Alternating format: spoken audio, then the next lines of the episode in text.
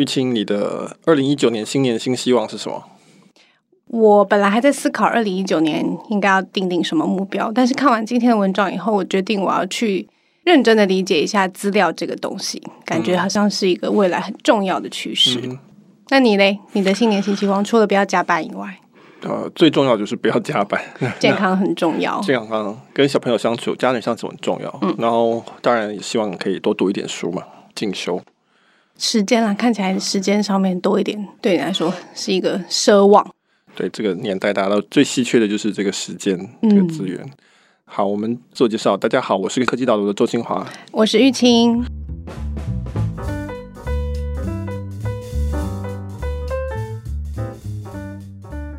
我们先跟大家说，预祝大家新年快乐。这一集播出的时候，大概正好是在过年之前。祝大家新年快乐。那今年在二零一八年，算是最后一篇正式的文章。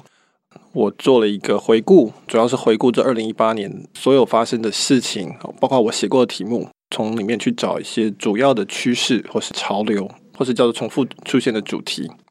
我整理出三项，所以我这篇文章就是在讨论这三个最重要的趋势，在另外从台湾的角度来思考说，呃，在这样的趋势之下，台湾不管是政府、人民或企业，该怎么样去应对这样的趋势。今天要讨论的题目就是二零一八年最重要的三个主旋律。嗯，三个科技的主要的旋律。不过我知道，其实你想这一篇文章，其实想一阵子，对不对？你当时为什么特别想要写这个主题啊？它跟我们平时看到的新闻分析稍微不太一样。应该说，我一直都想要写这一类的文章，就是它不是跟着某一个特定的新闻，而是比较是概念性的，或是整体性的去讨论趋势，特别是说台湾的策略。那我一直觉得台湾科技媒体比较缺乏的部分，通常都是在报道。新闻，然后分析，呃，我大部分的内容也是这样子，因为这科技导读本身基本上还是一个新闻分析的一个形式。那但是我一直给自己一个目标是要啊、为台湾找出一个一套策略出来嘛。那我相信这个策略是慢慢慢慢磨出来的，啊，不断的写会找出来的。所以我一直会想要写这样子比较整体性去思考策略的文章，而不是跟着某一个特定的啊、呃、新闻去围绕着它来写。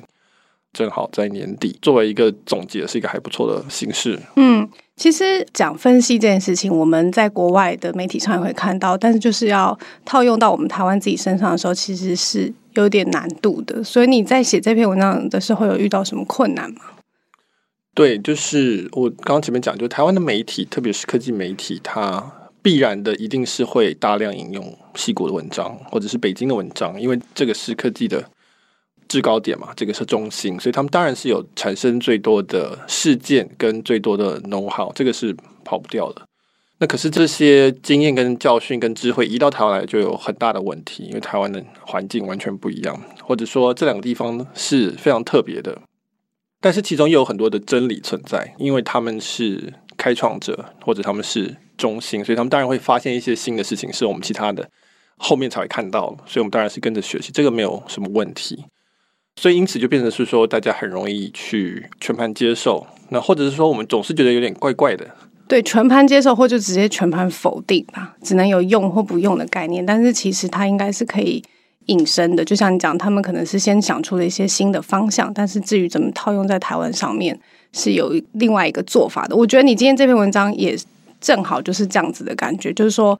你写的这三个。困境或者是难题，其实不是只有台湾在面临，全世界都遇到的。但是你后面也相对应提出一些台湾可以思考的角度，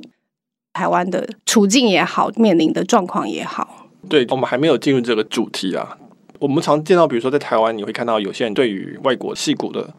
的这些思维全盘接受，会觉得说引进来这个是先驱。但是很多都会水土不服嘛，哈，因此就会出现另外一种极端，叫做实物派或者实作派，他们就觉得说讲这些都没用了，嗯，做生意嘛，我们就是口干实干，然后好好的见机行事，见招拆招，呃，摸着石头过河。为什么要去懂这些方法论？为什么要去思考这种架构或模型的事情？那这又是另外一个极端。那当然，显然两个极端都是有问题的，两种极端的反面都有它的价值。当然，方法论是重要的。事实上，特别是美国这么强大。就是因为他在方法论上，他在组织管理上面花了很多力气去创新，反而在台湾，我们会一直会觉得说这种东西是没有传承的，都是在一种重新学习，然后都是非常是灵机应变型的做法。因此没有办法很系统性的去升级。当然，因为我是用写的，我是分析的，我当然会比较偏向于模式、概念、理论的这一方面。我也觉得这方面是缺的。你如果说是实务的经验，你其实很难大规模的去跟大家讨论，因为大部分人不会有兴趣某某特定领域的一些经验。通常那个会用访谈的形式来呈现。我也今年也做了大概五个访谈。那这个你就会看到很多实物性的经验，嗯，这个也是很宝贵的。但是我大部分的内容主要还是从概念性来讨论的。那总而言之，就是说，我会觉得科技导读的一个目的，就是说，我们站在台湾的这个地方去，不管是筛选，或是新的方法叫 curate，但是你就是至少要是一种很带有批判性的去思考这些观念是不是适用。我们今天讨论的这一篇文章，其实也是大概是这样，就是说我们。看到这三个趋势，但是台湾在这三个趋势里面，其实碰到的问题不完全一样。那我们能够有的应对的方式也不一定一样。那到底是哪些？这样当初写的时候是以这样子这个前提再去写的。嗯，听得出来你试图要找出第三条路，就是在全盘接受或者是完全实务派的这两个极端中，我们试着融合，然后找出另外一种可能。那我们就直接进入今天我们讨论这篇文章的主题好了。你讲了三个算是对台湾的冲击。首先，第一个是讲主权跟网络平台之争，这大概是今年最常看到的一个拉扯，就是在新闻报道上面也很常见到，就是说跨国的网络平台跟我们台湾公权力之间两个目前是冲突的。比如说文章里面举的例子是说，LINE 上面信用卡盗刷。台湾的警察想要跟 LINE 要嫌犯的资料，但是 LINE 就说：“哦，不行，这个资料都在日本总公司那边，所以我们不能提供你。”那此时就陷入一个求助无门的状况，就是我们没有人可以审讨这个资料。这样，对，我认为应该是说对台湾最明显立即的一个问题，其他地方不一定是这样子了哈。但是我们也看到同样的例子，比如说很多国家都会发现说，它的公权力现在有时候无法伸张，因为最重要的一些资讯或者资料。掌握在跨国平台上面，比如说我其中举的一个例子是那个罗兴亚种族的这种迫害或者屠杀，在缅甸这边，很多人就指出来说是缅甸的军政府或者说军方支持的组织，是利用 WhatsApp 还有 Facebook 的假账号在怂恿鼓励大家去迫害这些人，说大家去攻击他们，或者散布假消息，说诶他们攻击我们的小孩，或者是侵犯我们的妇女等等，我们要去针对他们。这个时候，其实 WhatsApp 或者是 Facebook 集团，它基本上一直都。有听到这个抱怨，但他其实没有做什么反应，一直到到美国国内反弹了之后，大家觉得说这样子不行，他才开始说好，我要派人去理解，我要派真实的调查员在那边聘一些人来筛选这些新闻。所以你就看到说，政府或者人民他没有办法去控制这个平台上面发生事情，然后这个平台又有非常实际上的影响力，它可以真的去造成是人的死亡。那在台湾你也看到很多例子，比如说刚刚讲的这个，有人用中国信托的信用卡，但是绑在 Line Pay 上面盗刷。警方就说：“我需要这个资料去抓这个人。”然后 LINE 就说：“不行，这资资料在日本总公司手上，我们没办法给你。”那也是一样，就说我这样子就抓不到坏人了。还有比如说 Airbnb 在台湾基本上没有设公司，它有那个服务，所以很多的房东在上面招租是违法的。那可是你要怎么去抓他们呢？除非你让 Airbnb 愿意配合你。那 Airbnb 愿不愿意配合你，这基本上是一个由他们决定的事情。他如果在乎这个市场，他可能会配合你。但是如果你有一些什么样的规定，他可能就算了，就不管了。那所以到底国家主权跟公权力之间要怎么样去平衡？觉得这是一个问题。那我觉得台湾很显然是我称之为第三市场。以前有所谓的第一世界，欧美国家对共产主义是第二世界，然后第三世界，台湾当然也是算第三世界。那我觉得在这里面，台湾就叫第三市场，就是我们也不是欧美，我们也不是中国，那我们就是第三个。相对比较小的市场，那所以这个时候我们就不像美国的人民，他有一套系统可以去制衡这些企业，他可以叫他们到国会去听证嘛，啊，可以在《纽约时报》上面骂他们，或是说要求州政府给他们课税啊，干嘛的？那台湾基本上不太能做这些事情，尤其是他们如果不落地的话。我们没办法这样做。那事实上，如果台湾其实就算他们落地，就是刚刚讲的例子，他就说哦，都在总公司那边。就算他落地，也就是分公司，还是有很多没有办法讨论到的地方。对，我们讲极端一点，假设今天我其中提到一个最担忧的例子是二零二零年总统大选，台湾总统大选。那如果说我们也碰到了像美国川普当选，有出现这种外国势力的用假账号去影响舆论、网军。结果造成改变选举结果，事实上在台湾你已经看到，这已经在发生了哈，只是说它到底有多严重。那如果说二零二零年我们假设会发动一个很大型的这种攻击，真的造成了某种结果，那这时候我们要跟谁求偿？我们有什么办法可以去弥补这事情？其实很困难。我我觉得不用讲求偿哦，就是光是想要预防，可能就有点难度了。就我们想要请 Facebook 或者是 Line 配合我们做这样子的防范，可能难度上面都蛮高的。虽然我知道，其实有蛮多国家，譬如说前阵子看到那个乌干达，他们。总统选举的时候，当天他们的人民是不能上 Facebook 或 Twitter 的，但那个是总统下令，然后说：“哦，我就是不要让我的人民可以做这件事情。”这件事情在台湾肯定是不可能成立的嘛，因为大家绝对不能够接受这样子，也有点类似言论自由被迫害的感觉。对，像孟加拉还是最近是关闭 Facebook，因为他们有一个学生暴动的一个事情，然后也是有被警察打击。对，所以就像你讲的，在台湾，蔡英文有可能说：“好，我们关闭。” Facebook 技术上是完全可以做到的，我们就说收网嘛哈。但是我就一直认为这样子会造成台湾史上最大的示威游行，所有人就会上街抗议，说你为什么要剥夺我们的自由哈，我们的言论自由，我们的权利？这当然是有一定的道理存在。所以政府它基本上没有办法赢了。你要不然就是有这些假新闻跑来跑去，那要不然的话，你就是被背负说你要控制言论、关闭网络的这个骂名，那怎么办？所以这个主题我主要是谈政府。台湾政府该怎么面对这种状况？嗯，好消息是台湾政府不是世界上唯一一个这个 有这个问题的。我们常常觉得自己是世界上处境最惨的国家，事实上我们只是无数个处境中产里面其实是稍微不惨的国家。嗯、那就像刚刚讲，你说的不惨是因为我们不只有 Facebook 侵略，还有 Line，还有什么？反而这个很多的网络跨平台，我们台湾人都有在使用，所以没有一个是独大的，是这个意思。那就是我们基本上社会还算健康，还有很多更不健康的状况。嗯就是说，美国也同样在面对这个问题啊，所以才会有刚才讲的国会听证。欧盟也在碰着同样问题，更何况是更多小的国家，或是比我们更小的国家。所以这不叫好消息啊，这就是一个大家都在面对的问题。那大家要怎么去处理的一个事情？我觉得就是听起来非常的焦灼，但是其实你有提到一个转换的角度，就是说这个讨论以政府的角度来看，他一直想要以管制或者是控制。这些跨国网络平台的话，其实是蛮困难的，可能是需要换另外一个角度来看，对不对？对，所以我提出的建议，我必须要承认，它大概是比较唯心论一点的意思。那但是我觉得主要的症结在于说，台湾的政府没有办法放下身段，就是我们还是有那种大政府主义，或者说延续那个中华民国光荣的部分。我们觉得我们政府就是管理者。那我们是高高在上，那这些都叫做企业，那他们应该要听我们的话，或者应该要来遵从我们的法规。我们的法规颁布，大家就要接受。我觉得这个是官民的这个概念，但是在今天这个不成立啊，现实社会不是如此。我们台湾的政府说真的，在全球也不是非常能够作威作福的一个政府，对对对，说实话是这样子。那我的举的比喻是说，我认为要把 Facebook 跟 Google 这些当成是虚拟世界的统治者，那台湾政府是实体世界的统治者。那我们管的地方不一样，我们会影响到人的行为的层面不一样，所以我们需要向国家之间要去沟通，想办法去合作。现实状况是，这些企业虚拟世界统治者，他们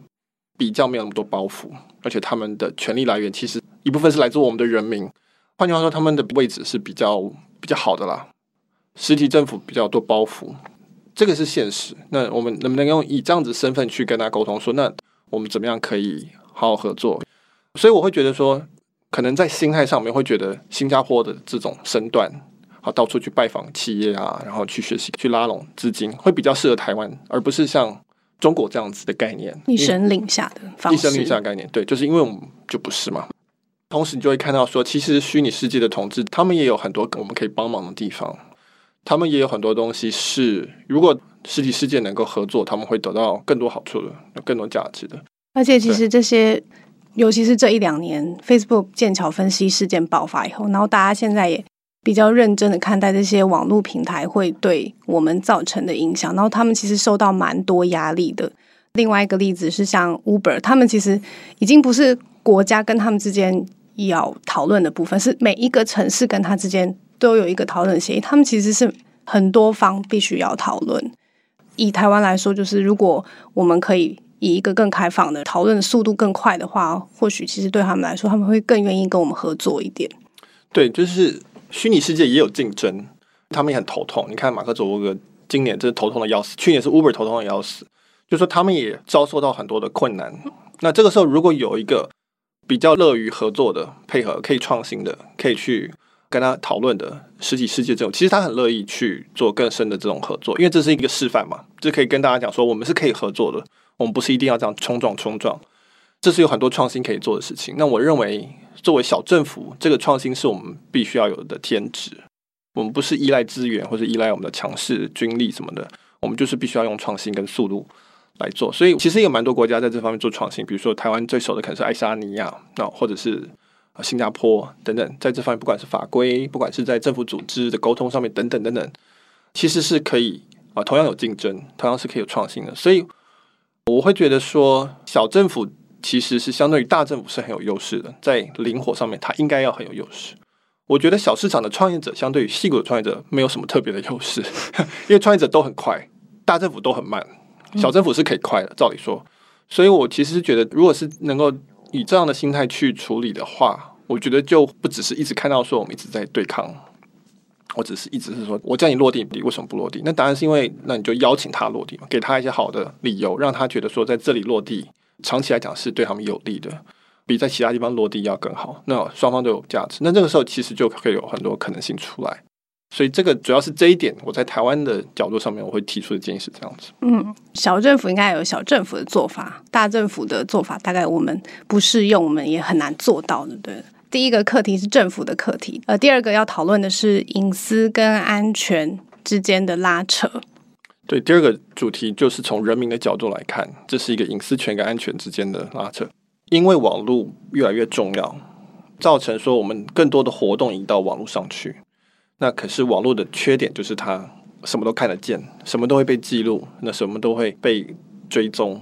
而且有越来越多装置上网了。对，以前讨论过物联网，嗯、那物联网的意思就是东西可以互相沟通，资讯可以 pass 来 pass 去，然后可以集中在一起。那因此我们现在的行为不只是都被记录，而且这些记录最后会整合成一个。我们的 profile 一个描述，所以它就跟着我们，那这就会非常的精准，它很知道我们需要什么呢？这个是一个我们从来没有碰过的事情。过去的社会，我们可能出去一整天回来，我们会觉得大部分人不会注意到我们在干嘛，只有我们少数几个碰到面的人会知道我们在干嘛。那今天是至少有几家企业是非常清楚我们在哪一个位置，它可以精确到你的 location、你的 GPS 的定位，看了什么影片、看了什么内容，他都知道。所以我们正在失去这个隐私，但是呢，政府或者说我们说统治者会很高兴这样的情况，因为他们可以取得这些资料。第一个隐忧是，就你刚刚的举例是说，哦，我们可能今天然后我们做什么事情，它不是完全隐藏的，但就是旁边几个人看到，而且当天就被忘掉，它不会被记录下来。但是现在这些东西全部都被记录起来，放在某一个地方。第二个令人感到害怕，就是你讲，就是。政府看起来是会想要取得这一些资料的。那以善意的角度来看，可能是就是他是为了人民的安全嘛。比如说近几年恐攻的事件越来越多了，所以说政府可能会担心有类似的状况，所以他们希望能够取得这些人民的通讯资料等等等等。看起来是善意的，但是人民当然相对应的也会觉得非常的可怕，就是我所有的资料都被看到了，然后我好像都被监控的感觉。对，这基本上是程度的问题啊！哈，就是说，过去的时代，政府要知道你在做什么，他要花很大的力气才能知道，可能你在某个公开场所在做什么，他大概知道。那现在是说，他想要知道你在做什么，他只要按几个键就可以把它非常精准的叫出来，然后就可以非常详细的知道你在做什么。这是一个危机。但是我们刚刚讲，为什么会有这个状况？至少说，他为什么政府可以理直气壮的要这样做？那就是因为安全的关系，security 的关系，就是网络同时也赋予每个人更大的潜在的破坏力。好，你看美国基本上去年平均两天就有一个大规模的枪击案。嗯，那因为科技使每个人的杀伤力变更大，它不再是一种个人对个人的一个状况，它是可以个人对大众的一个状况。我举的例子就是说，一个青少年在地下室现在可以不只是。做枪，三 D 列印枪，这个我们写过。他现在可以做炸弹，他现在可以做生化武器，他可以呼朋引伴。我们讲这种极端恐怖分子可能会极端化，他可能因为看什么影片什么的互相传，因此呢彼此之间互相极端化，然后就变成某一种形式的恐怖分子。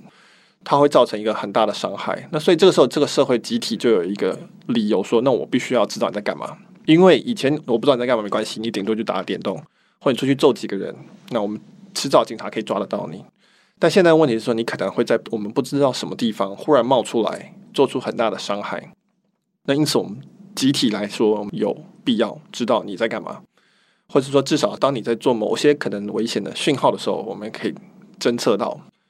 这是一个新的状况。这个方向会往哪里走，其实是很难讲的。嗯、那有些人甚至会主张，呃，我以前写过说，人根本就不需要有隐私权。就你说蚂蚁有没有隐私权？没有隐私权。人类有隐私权这个概念，其实也是相对近代的发明。就以前我们住在四合院里，鸡犬相闻，大家彼此都知道大家在干嘛。那隔音也不怎么特别好。我不知道你在干嘛，只是因为我没有特别去站在你门口听一下而已。不然的话，我就知道了。所以以前。其实没有什么这种隐私权的概念，或者相对来讲弱很多。隐私权其实是在我们后来的后工业化社会开始有了这种隔音小家庭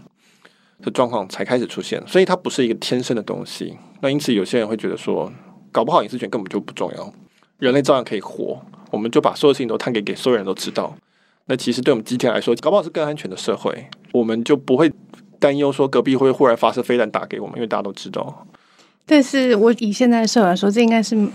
大家不太可能那么快就跳到这样子极端的状况。你刚刚讲的这些情境，让我想到那个乌托邦电影里面的状况，就是看起来所有人都非常的正面，因为所有人都被监控着。但是那个剧情发展通常都不是这么快乐的结局的。对，所以这是一个重要的点，就是说没有隐私权，但是重点是谁掌握，谁可以去控制这个事情。那所以在那些什么一九八四这种小说里面，它它都是一个老大哥在控制。所以我在这个文章里面提出来的是说，这个是全世界普遍的解决之道，台湾应该要采用的，就是说我们要主张要透明化，就说不管是政府还是企业拥有资料，我们应该要逐步的推动它把这些资料透明化，让我们至少知道它是怎么用这些资料的，它是用哪些关键字，或是他是在收集哪些资料，他怎么去辨识别人，他的演算法。大致上是怎么样？这个我们要能够知道，他什么时候动用它去找到一个人。去隐私权这个趋势还是在继续之中，但是至少这个权利，我们动用这个权利是让所有人都可以至少有一票。就在民主社会，是我们大家可以去监督大家怎么使用的。那在极权社会当然没办法，那就是我们对岸的一个做法。那个那是往那个方向走，所以这它是一个政治解决方式，它不是一个科技解决方式。在技术上，它还是在往那个方向走的。我们没有啊。有啦，就是我们讲区块链哦，这个有可能，或是讲加密这个事情，那这个是还在发展之中，这是一个科技的可能是一个逆流，那这有可能将来会越来越重要。但是在那之前，目前来讲，方向是往更严密的监控、更透明的资料去走。那这时候我们要需要政治的解决方法，那就是尽量还权于民这样子。听起来是一个蛮要花很多力气才能达到的位置，就是从你这个第二个讨论，我们可以听到说，就是。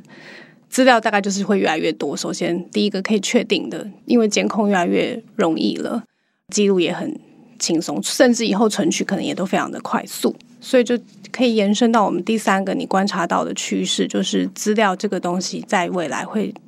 有越来越重要的位置，甚至可以让企业进行垄断。对，不过我第二点刚刚再补充一下，就是说台湾的其中一个特殊的状况，结合第一点，就是资料是控制在外国的企业手上。这忽然第一点变成一个好消息。呃，就是看你怎么看了。对啊，你如果很防范你的政府，那你会觉得这是好消息。还好资料都是给美国企业，你会相对觉得这可能比较可以信任一些，相对于中国或者什么的企业。但是它就是不是被台湾政府控制，所以这个时候你就会觉得说，哎，还好，Line 日本母公司没有交出来。万一这个人他是一个那种民运分子，他刷卡，那这样政府就抓不到他。感谢 Line，这要看怎么看啊。这个状况也不一定就是台湾或者是小的政府会遇到，其实美国他们自己都有很多这样的讨论。那我记得之前就是美国有一个犯罪事件，有一个犯人，他的手机里面有很多他的。犯罪的资料，那警方想要存取这个东西，但因为他用的是 iPhone，警方想要用这个手机里面的证据来给他定罪，但苹果就完全拒绝啊，他就是说哦，没有，我们客户的隐私是最高至上的，我们不会随意的把这样的东西交出去。那乡民看当然是一片叫好啦，所以一般人是蛮能够接受这样子的处理的，只是说。如果我们又回到前面讲的安全性的问题的话，可能就这样子又进入了一个冲突的地方。对啊，这个新闻我写过嘛，苹果就说：“那我跟你打官司哈，我认为不应该交，那你认为应该交，那所以最后苹果赢了。可是你在台湾的例子就变成是说，我们要看美国的法院怎么判定，我们才能决定台湾政府能不能从苹果这边取得这个资料。这个很明显就是一个公权力的被分割出去的。不过这个刚刚已经讨论完了，嗯、好，我们往下一个。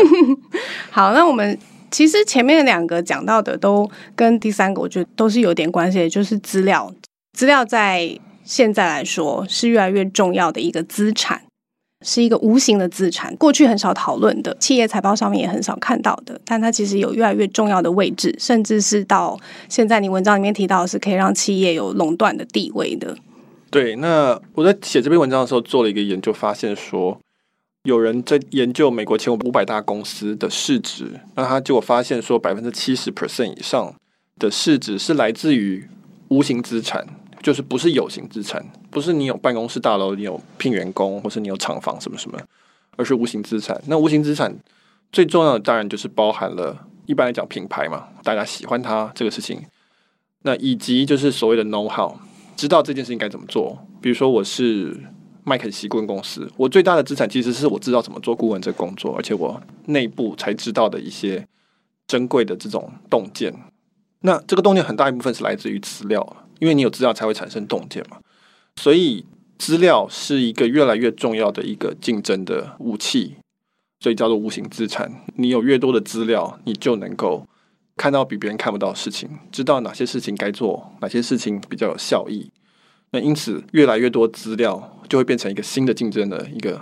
态度。所以说，如果你用你用武器这字还蛮强烈的耶，意思是说它杀伤力很大，是不是？对，我用武器可能是稍微强烈一点，它就是一个竞争的优势。嗯，所以我们假设今天有一个产业市场是相对公平的，好了，这就表示说大家能够竞争的东西都已经竞争完了，然后大家都还是分不出上下。但是这个时候，如果有一家企业它有资料，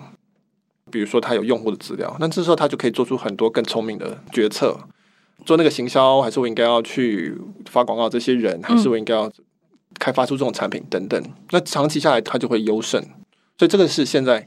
呃，很多人为什么在追逐资料的一个原因？对，就是在不同的公司，资料可能有不同的好处，但是就是你讲，它是一个具有很大的竞争优势的。如果以呃消费性公司来说，我们讲的这几个跨国平台说，它资料越多，它就可以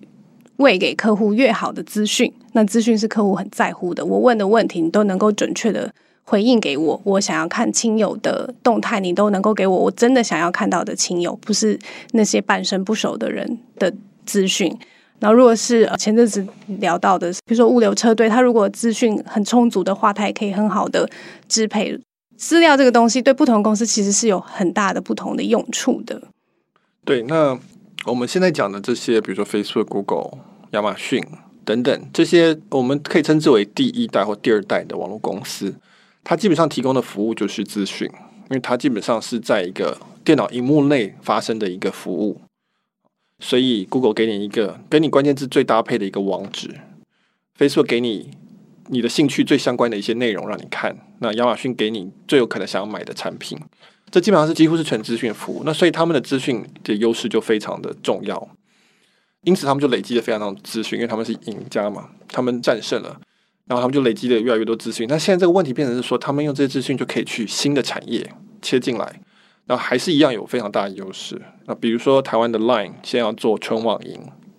那我有写过这个新闻，就说 Line 做银行跟一般银行有什么不同？首先，它有一千五百万用户，每天都会来看它，而且他知道你很多事情，他知道你的好友是谁，所以它可以很容易的设计出产品或是行销策略，吸引你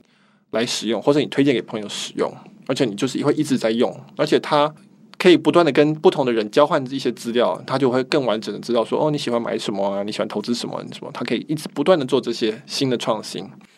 那传统的银行，比如说我是中国信托的客户，可是他就只知道我在中国信托的一些资料，而且我还很讨厌去临柜，所以他其实跟我的资料非常非常的少，他几乎不知道我喜欢什么东西，他只有一些很原始的东西，就是我的信用分数啊，我的存款数字等等。你如果仔细看，如果 Line 有权限跟中国信托一样多的话，它这个是完全打不过的事情，肯定是 Line 最后会赢出来。那所以这个就是资料造成的垄断，资料会大者恒大，因为你有很多资料的人，你拿新的资料获得的价值更多。嗯，如果是中国信托，他今天再多我一笔资料，其实还是没什么用。但是 Line 它因为已经有我很多资料，它每增加我一笔资料，它又可以多知道我一些事情，而且它要串联很多不同的厂商，比如说可能是餐厅啊、什么旅馆啊、什么什么什么，所以我们的每一份资料它都可以发挥出最大的效益。中国信托没有办法，然后它也没有那么多产品，好，所以它没有办法去做这个重效。所以同一个资料的价值，给 Line 会比中国信托要更有价值。那长期来讲，Line 就可以用更好的价钱去把这些资料全部都拉进来。嗯。然后中国信托买不到，因为它没有赚那么多钱嘛，所以这个是资料它的一种正向循环，或是叫网络效应造成的垄断。现在是一个很明确的问题了，你可以看到每一家大的网络平台都在做各方面的服务，就是要利用这个优势去切进去。那所以这一题啊，第三题主要是在讲，就企业要怎么解决这个问题。对，你刚刚这样讲，我才想到，就是我前面讲的例子，只是说哦，比如说 A 企业跟 B 企业，他们彼此间是竞争对手，但是拥有资料的人可能会做得更好。但你后面讲到的这个状况，垄断的意思，其实是不是只是它的行业里面垄断，而是说它资料越多的企业，它就越有机会切入各个不同的产业。就像你最常分析的，大概是亚马逊，那他们就是很积极的在透过它原来的优势，然后去建立在其他产业的的垄断的机会。对，因为在现在这个世界上，其他竞争的东西都可以取得，相对来说不能取得，而且又有非常高的价值是资料。有一些产业，它还是有一些条件是你没办法轻易取得的，那这个就比较不容易被网络企业攻破。比如说金融业，相对就很慢，因为它有执照；医疗业它有这个专利跟执照，肯定是会逐渐被松动的嘛。对啊，那你说，比如说能源业，那这个有规模经济，这个也很难。你要跟沙乌地阿拉伯打好关系才行，你不认识王子那就做不起来。那这个有，但是大部分的产业没有这样子的状况，所以有资料的产业它可以很容易的进出这些地方。比如说，我今天是假设我 Google，我今天要做顾问好了，我要打麦肯锡的市场，打不打得下来？至少会吃下很大一片吧，因为我可以做的事情很多，我有很多很多的演算法跟资料在后面，可以很快的去分析出很多事情出来。Uber 就可以做很多物流业的事情。因为它有很多的资料在后面，所以我们的问题就是说，那其他企业怎么办？怎么突破？或者说台湾的企业，台湾没有这些网络的巨头不在台湾吗？该怎么做？那这个是这一题要回答的。对，看起来好像很多重要的资料都被这些跨国的网络平台给拿走了，但是其实你有提出一些解方，对不对？而且其实这算是一个刚开始的阶段吧，就是资料的重要性以及收集资料这件事情，其实是这几年。大家才意识到说它是一个很重要的事情的，所以应该还有一些突破的点。对，那应该说，我当然也是整理其他人的意见了哈。整理起来的话，我第一个就是说，你要开发自己的资料。那其实现在有很多领域是网络巨头还没有空去做的，他们当然是要先抓最大的机会。很多我们讲垂直领域或是一些比较小的需求，是他们还没有空去做。那这个里面有其实有很多资料是还没有被开发的，你可以去开发。那你要做的方法就是你好好的去理解这个需求，设计一套服务。那这基本上就是开发资料的过程。世界上其实有价值资料还有很多是还没有出现的，因为我们才刚开始。那在这些垂直领域里面，如果你服务的需求是一个比较窄的需求，那其实你也不需要那么多资料，这个是它的优点。越多的资料是它是会增加边际的价值，嗯，就是你可以从赚很多钱变赚再多一点钱。但你要从零到一这一部分不一定需要这么多的资料，尤其是在你是一个很细的需求的时候，你可以这样子去站稳你的脚跟，说：“哎，那这个地方我站下来了，而且我服务得很好，而且顾客都愿意给我资料，因为我的产品对他们有价值。”那这个时候你就有一个位置，将来就算你你说这些大头进来，我常常讲就是说你也可以把自己卖掉嘛，这是一个很成功的事情，你就可以扩大这个生态圈。听起来就是自己要去创造这个市场，就是就是别人原来在做的事情。可能，尤其是共同的那种需求，可能都已经被做过去的时候，大概要从新的角度来看，还有什么东西可以试试看的。对，那我在文章里举例子，就是我曾经访谈过的 FunNow，在台湾，他就是做媒合，比如说按摩师傅跟需要按摩师傅的人，然后他就是做一个非常及时的，比如说我半个小时之内想要按摩，我不知道我方圆这一公里之内有哪些师傅，我来找。那这是一个非常 local 且非常。小的一个需求，因为大部分人可能不希望在半个小时内决定这个这么急促的状况，其实并不多，至少一开始不多。那但是他就好好去做这事情。那这个是一个很困难的题目，我也写过，因为这供给跟需求都这么的瞬间，对对对。啊、然后按摩师傅本身也不是最会上网的人，或是最有资源的人等等，那是一个困难的题目，比较小的需求，但是因此他就没有人做，而且台湾可能相对来讲比其他地方都更适合做。那所以 FunNow 把这个东西做得不错，那这时候他就占了我的一个很好的一个位置，就是说这个部分我最会做，懂这个需求。对对对，所以将来就算面对竞争，就是我刚刚讲的，没也没有必要大家重复投资，那你不如来买我，因为我有这个 know-how，我可以卖给你，或者说我可以把自己做大，做成将来做成跟 Expedia 也有可能。总而言之，你有占到一块区域，嗯，那我觉得这是做深做垂直，然后开发资料，也就是做好你的需求。这其实我觉得仍然是一个不变的真理啊。那特别是以台湾这种状况来讲，我觉得这是一个值得去呃发展的路线。嗯，好。那我们今天这篇文章范畴非常的大，所以我们试着讨论。我们两个在录制前面试着想要把这几个变得有趣一点，让大家快乐的迎接二零一九。但似乎怀疑他，我怀疑没有做到，难度还是蛮高的。如果大家有任何意见，都欢迎给我们。那如果喜欢我们的音频节目的话，也欢迎在 SoundCloud 或是 Apple Podcast 给我们评语或者是评分。那祝大家二零一九新年快乐！然后，大家新年快乐，拜拜，拜拜。